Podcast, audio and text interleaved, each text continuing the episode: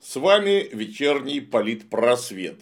Давича отгремел Петербургский международный экономический форум, где сам зачитал очередное историческое мегапослание.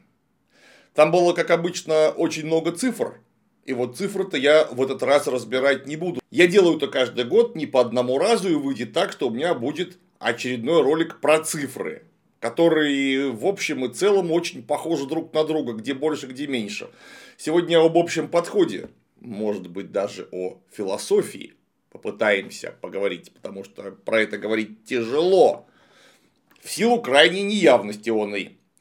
Цифры, если что, третьего дня должны были выпустить коллеги с трибуны ролик, посмотрите там, они почти два часа он и разбирали максимально тщательно. Так что эту нагрузку в этот раз я на себя не возьму. Но, тем не менее, Напомню, именно второй квартал прошлого года стал самым трудным для нашей экономики, для нашего отечественного бизнеса, когда стремительно менялись обстоятельства, привычный порядок торговли, расчетов, логистики, когда, по сути, перекраивалась вся ткань деловой, хозяйственной жизни. Сегодня, уважаемые коллеги, дамы и господа, друзья, а это мы, можно уверенно сказать, стратегия, выбранная тогда и государством, бизнесом России, сработала. Позитивные макроэкономические тенденции набирают обороты и силу. Ну и дальше любимые проценты. ВВП больше на 3,3 уже к этому моменту года. МВФ говорит о росте на 0,7%, а я думаю, что на полтора или может быть даже 2.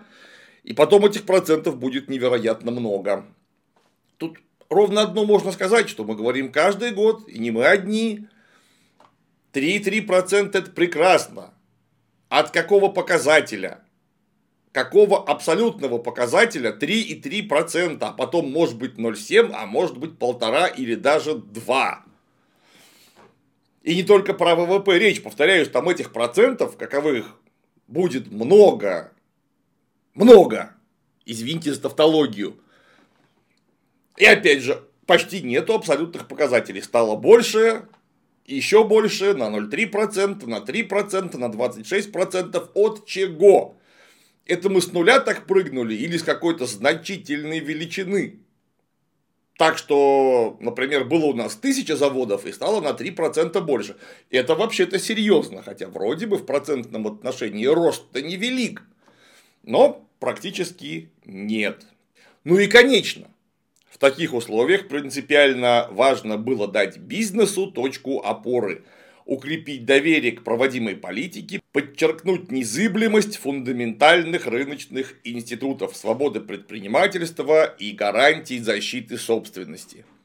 А вот это важно, это важнее каких-то там 3, плюс 4, плюс 0,7, а вот МВФ сказали 0,7, а будет, я надеюсь, полтора. Это все побочно. Вот это важно. То есть, нам очередной раз дали понять, да какой там дали понять, заверили, заверили, что у нас будет больше рынка, больше невидимой его руки, больше предпринимательства и так далее и тому подобное.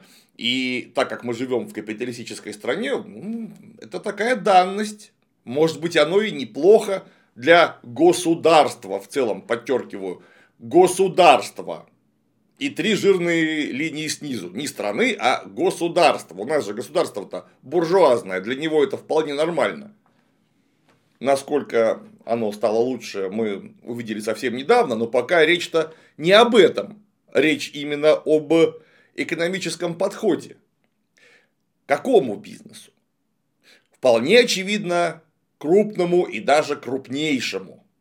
Потому что если у нас есть крупный и даже крупнейший бизнес, то при сохранении свободы предпринимательства, то есть сохранении конкуренции, э, мелкому и среднему бизнесу будет тухло, потому что у него ни собственных ресурсов нет, чтобы с крупнейшим бизнесом хоть как-то сожительствовать, ни административного ресурса, чтобы защитить себя от поползновений с той стороны. А вот у крупнейшего бизнеса все эти прекрасные инструменты в руках имеются, и они их, будьте уверены, будут применять. Ну а что такое малый и средний бизнес? Вполне очевидно, страну-то они не поднимут. Ну, невозможно поднять такую страну, как Россия, или даже такую страну, как Швеция, усилиями малого и среднего бизнеса. Может быть, Кот-Дивуар или княжество Монако, или еще какое-нибудь маленькое незаметное государство на начальном этапе справилось бы усилиями маленьких частников – но только не Россия, которая, по всеобщему мнению, занимает шестое место в мире с точки зрения развития экономики, валового внутреннего продукта и так далее. Шестое место это не первые три, но согласимся, все равно очень немало, мы большие. А значит, объективный интерес государства, буржуазного государства, в усилении крупного бизнеса, потому что именно это точка опоры государства. Ну а то, что нам сказал когда-то еще будучи царевым дворецким Медведев, что есть такие прекрасные места, как бизнес, там деньгами можно разжиться, идите в бизнес. Если денег нет, то вы не держитесь, а идите прямо в бизнес. То в какой бизнес можно пойти? Взять и быстро организовать себе какой-то крупный бизнес, наверное, чисто теоретически можно, но именно что чисто теоретически, потому что крупный бизнес это, во-первых, и самое главное, нечто доступное в конечном итоге одному, двум, трем людям, семьям, небольшим группировкам и требует нового, еще не поделенного рынка. Совсем недавно у нас такие рынки вдруг появились. Но это опять же невидимая рука. Спасибо большое. Всякая онлайн-доставка, Wildberries, Озоны и прочее, прочее, которые очень лихо поднялись, честь им и всяческая хвала, это же социально ориентированный, отечественный крупный бизнес. Вон на какие деньжища делают. А таких рынков что-то пока нету, и больше что-то пока не предвидится. Такое у меня стойкое ощущение. Ну и из этих двух составляющих составляется вот что. Люди, ну то есть народ, то есть податное население, Э, в этом бизнесе отдушины себе не найдет. Ну, во-первых, потому что нет новых рынков, во-вторых, ну хорошо, 1, 2, 3, 5 человек, семей, маленьких группировок. Это в общем смысле капля в море. Человек мог сам себя прокормить в малом и среднем бизнесе. Себя, свою семью, ближайших друзей родственников трудоустроить, вообще кого-то трудоустроить, начать платить налоги. Вроде бы это прекрасно. Но, правда, тоже, конечно, далеко не всем доступно и очень сильно далеко не всем удается. Однако шанс-то такой, в принципе, теоретически, в буржуазном государстве имеется, имелся и, наверное, еще будет иметься. То есть, вы там сами как-то себя прокормите. Да, если у нас Сейчас не реалии империалистического капитализма с крупнейшими финансово-промышленно-торговыми монополиями. Каковы монополии у нас сложились, есть, ширятся, и вот, пожалуйста, у них будет полная свобода. И эта полная свобода, будьте уверены, при наличии империалистического государства э, сделает э, малую и среднюю бизнес-жизнь чрезвычайно затруднительной. Но заодно затруднит еще кое-что. Об этом мы поговорим.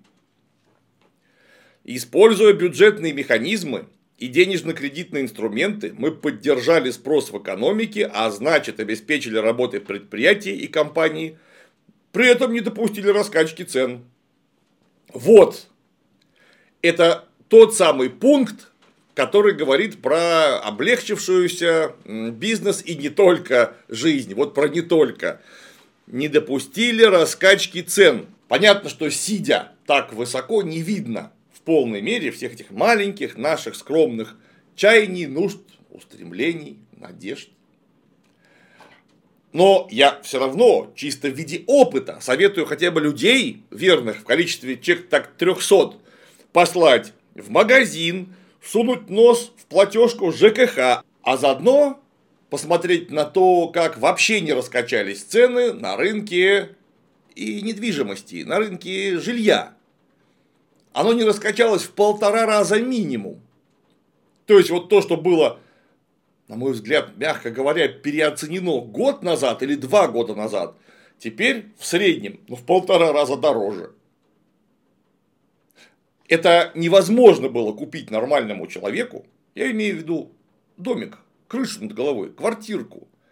Исходя из своей зарплаты, уже два года назад, да и три, и пять лет назад это было чрезвычайно затруднительно, а может быть и прямо невозможно. Я имею в виду тех самых парней, которые получают среднюю по больнице зарплату. Когда суммируются и делятся на общее число едоков, зарплаты Потанина, Вексельберга, Сечина, Миллера, Ротенберга, Вась, Пупкина, Климки, Жукова и еще кого-нибудь заодно. Так вот, даже с этой средней зарплатой купить что-то себе было нереально. А теперь квадратный метр жилья, например, в Санкт-Петербурге стоит, ну, как не самое плохое авто. И ради этого квадратного метра, если у тебя неплохая 45-тысячная зарплата, очень сильно не все ее получают, заметьте. Вот на эту 45-тысячную зарплату на 1 метр жилья копить придется месяца 3. Ну а на 30-метровую роскошную студию в Человейниковой новостройке где-нибудь на окраине, из которой до работы в центре города ехать придется полтора часа. Вот 30 метров это 90 месяцев. Это при том, если вы не будете кушать, одеваться, развлекаться, отдыхать и так далее. Вот все, чем человек обычно живет. Вот 90 месяцев в чистом виде придется пахать только на роскошную 30-метровую студию. Кстати, по нынешним временам эта роскошная 30-метровая студия еще и не самый дурной вариант, потому что с мест сообщают, что уже сдаются в эксплуатацию квартиры по 18-20 метров. Ну, вот такие вот фанзы, типа капсульного отеля. О, видите, даже гром громыхнул за окном у меня. Это Зевс, Индра и Тор поддерживают, а заодно Перун, наши с вами философско-социально-экономические рассуждения. Да. Вот оно как. Это называется «не допустили раскачки цен». Может быть, у вас какая-то другая система координат, и это вообще нифига не раскачка. Что тогда такое раскачка, я вообще боюсь себе представить. Ну и заодно, как вишенка на тортике, загляните в аптеку. Вот просто загляните в аптеку, будучи не сильно больным человеком в возрасте лет 35-50, когда юная мощь организма уже начинает давать сбои. Вот обычный заход в аптеку совершенно рядовой. Господи, боже упаси, что тебе потребуется что-нибудь по-настоящему серьезное. Ну, вы там оставите так по минимуму тысяч пять. А при зарплате, повторяюсь, питерской, неплохой, 45 тысяч, так это одна девятая зарплаты. Я, кстати, сейчас вообще не преувеличиваю. Вот мне, например, ну, нужны таблетки Дитролекс для моего врожденного хронического, когда-то прооперированного варикоза. Упаковка таблеток Дитролекс стоит 3000 рублей. Совсем недавно я их покупал. Мне нужен курс. Вот 3000 рублей.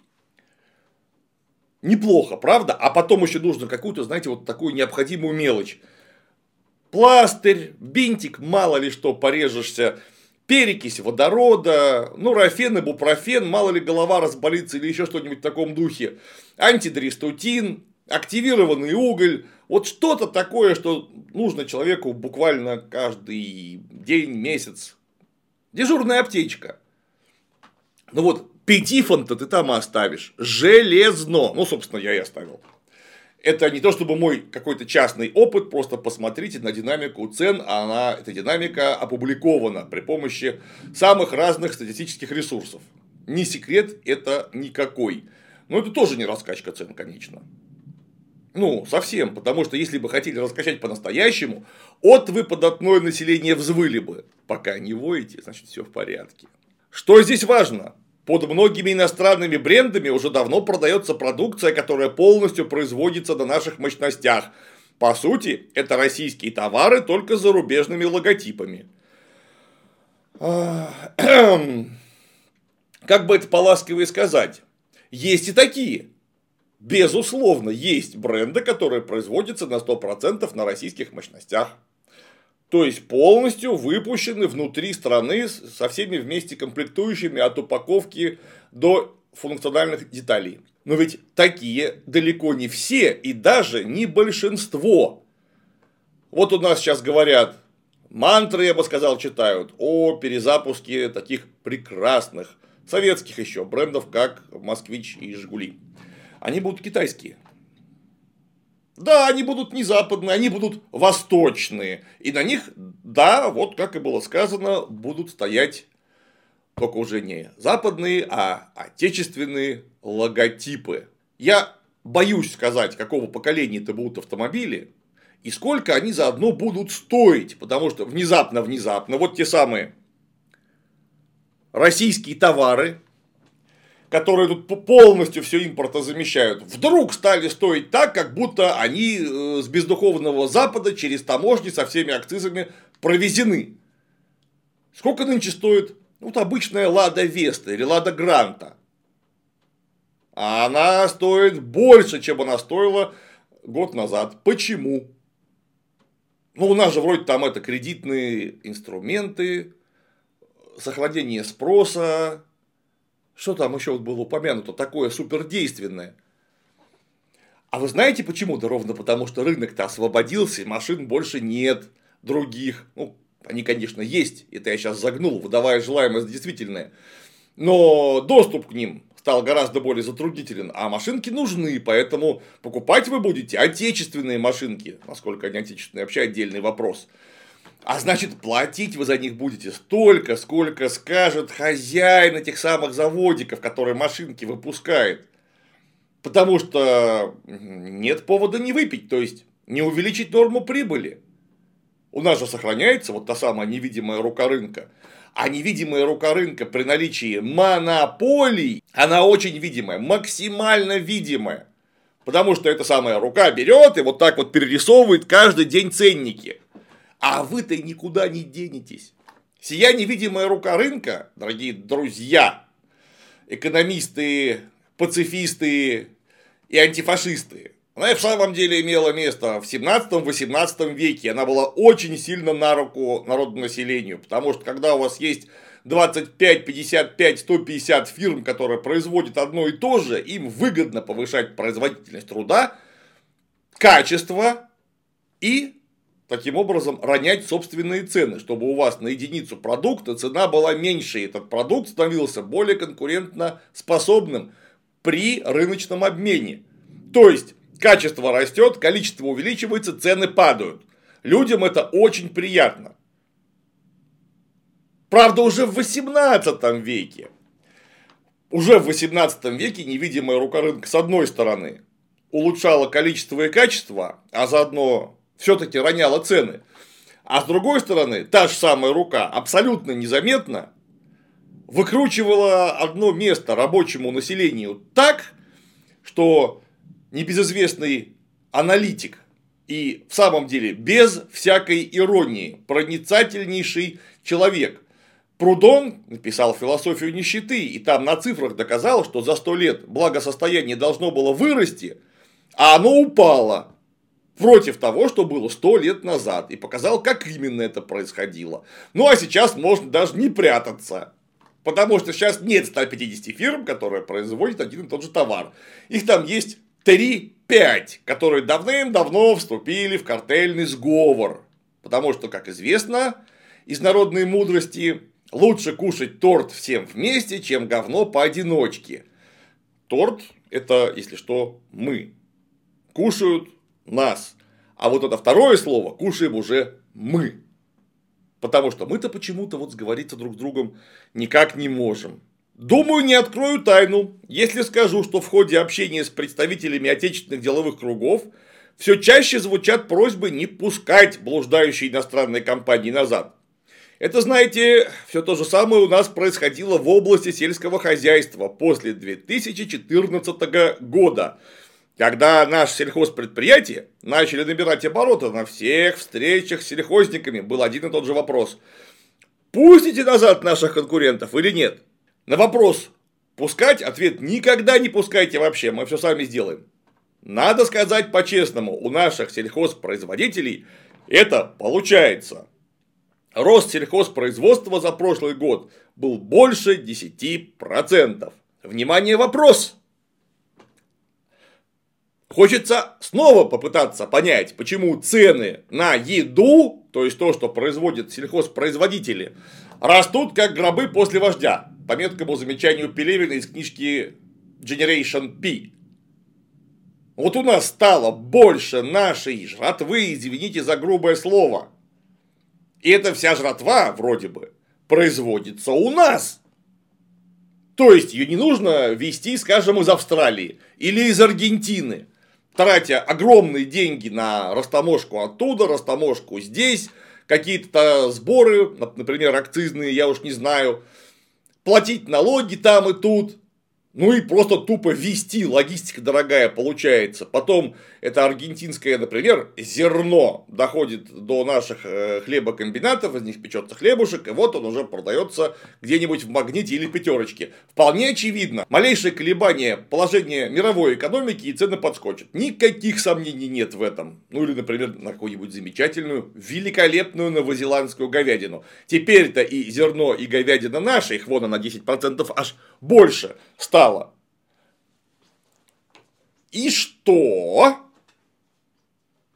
Идешь в магазин в составе 90% богоданного податного населения и наблюдаешь, о, а у нас прямо цены-то не раскачиваются. Толку-то с того, что у нас отечественный товаропроизводитель в сельскохозяйственном агропромышленном секторе стал производить все сам и еще больше. Вот лично мы с этого толку видим очень мало, потому что на западные товары цены росли, так точно так же они растут и на наши. И уже вполне сравнялись с тем, что могло бы быть, если бы не было всех этих событий 2014 года. То есть, наша еда стоит столько же, сколько стоила бы заграничная, а может быть даже несколько дороже, чего просто не может быть, исходя из соображений упрощенной логистики, отсутствие каких-то растаможек, это же все наше вроде бы. Хотя злые языки утверждают, что и посевное зерно, и всякие хитрые подкормки, ну или, например, заквасной материал для кисломолочной продукции, по-прежнему очень сильно зависит от западных поставщиков. Это тоже правда. Не знаю, на какой процент не готов соответствовать, но это есть точно так же, как и при производстве отечественных лекарств. Сырье не наше, и мы теперь еще более зависимы. Хотя вот нам говорят, что вроде бы выбираемся мы из этой ямы, хочется верить. Заодно хочется верить, что цены наконец, может быть, вниз поползут. Потому что они же у нас, что бы ни случилось, только увеличиваются – в целом за прошлый год наш товарный экспорт обновил рекорд десятилетней давности, составил 592 миллиарда долларов. Почти треть этой суммы, 188 миллиардов, пришлась на несырьевой, неэнергетический экспорт. За этой цифрой стоят 6 миллионов рабочих мест, 2,2 триллиона рублей налоговых платежей и так далее. Отмечу, что на новый максимум вышли поставки агропромышленного комплекса, о котором я говорил в самом начале. Более 41 миллиарда долларов. Так это объясняется совсем просто. У нас катастрофическая недопродажа нефти и газа. В первую очередь основным бывшим потребителям, европейцам. То есть, доля нефтегазового энергетического сектора упала а относительно этого повысилось все остальное. Ну и, конечно, да, зерно, зерно. А зерно, скажите, это не сырье случайно? Это же продукт нижайшего передела, точно так же, как нефть и газ. То есть мы вернулись, точнее, возвращаемся к структуре экспорта, какую мы имели в России, которую мы потеряли, но уже вот-вот почти нашли. Аж на 30%. Ведь Тогда же мы в основном поставляли зерно точно так же, никак не переработанное, не обработанное, не в виде каких-то изделий, а просто зерно. Это была наша главная статья экспорта. Потом это дело из-за проклятых большевиков, которые тут понастроили всякого, изменилось. Мы стали поставлять нефть и газ. Теперь вот пока мы стратегического цивилизационного, не побоюсь этого слова, поворота на восток не сделали, поворота трубы на восток, ну, пока продаем зерно. Точно так же, как было 100-150 лет назад. Вот это прогресс. Подобных э, цитат можно привести много. И за ними стоит, в общем, вполне прозрачная философия. Философия это, к сожалению, несмотря на обилие цифр, намекающих на то, что мы оперируем материальными показателями, не материалистическая. Это философия чистого идеализма. Вот, кстати, еще и еще раз к пользе изучения оной дисциплины, философии, матери всех наук. Почему я говорю об идеализме? Цифр-то есть, за этими цифрами я хочу верить. Стоят проверяемые реальные материальные показатели. А в самом деле продали столько тонн зерна, что хватило на 41 миллиард долларов. Недушная сумма, мои поздравления. И так далее и тому подобное. Это же совершенно явно материальные основания. Э, но это только так кажется. За всеми выводами касательно материальных показателей, которые можно потрогать руками, посчитать на счетах, понюхать и, может быть, даже съесть, стоит вполне конкретная философская база. Потому что от того, что вы насчитали тут 41 миллиард, тут 188, тут плюс 2,2%, а тут 4,5 плюс процента, это само по себе не значит ровно ничего. А знаете почему? Оно не значит ровным счетом ничего. Потому что вы свою экономическую политику строите на песке, даже не на песке, на воображаемом песке. Мы надеемся, что будет так, мы хотим, что будет так, мы думаем, что будет так. И что это так нам сделает а, вот тот самый бизнес. Мы нажмем на несколько кнопок, то есть предоставим более дешевый кредит, не будем этот бизнес кошмарить, то есть облегчим его, например, валютную участь, облегчим судебные проверки и так далее. И все сразу заработает, потому что бизнес все сделает. Но, друзья, это и есть идеализм чистой воды. За ним нет никакого материального базиса. Потому что то, что вы надеетесь на какую-то неведомую силу, которая сделает что-то, если вы проведете некоторые ритуальные действия, то это вообще ничем, в смысле собственной философии, не отличается от карга культа аборигенов Океании, которые видели, как прилетает самолет белых людей, и оттуда выгружается очень много вкусного карго. После чего они строили точно такой же самолет из соломы и ждали, когда карго посыпется из него. Ну, самолет же у нас есть. Ну, только несложно догадаться, что это не совсем тот самолет, потому что у него, во-первых, нет моторчика, он никуда не полетит, то есть не сможет карго забрать и привести его по пуасам. А во-вторых, этот самолет куда-то должен лететь, где эта карга имеется, где его производят, продают, короче, где его можно добыть. Вот у нас есть наш соломенный самолет в виде этих заигрываний с крупнейшим бизнесом. Ну а дальше вот прямо через запятую нужно спросить, а где мотор и то место, куда этот самолет полетит. Куда этот самолет летает, мы видели, он летает за границу вместе с деньгами, которые зарабатывает в России. И если раньше он летал к злобесовой нате, 30 лет летал при полном вашем попустительстве и даже, я бы сказал, при радостном СМИ. Куда он летает, мы видели. За границу, вместе с заработанными здесь деньгами.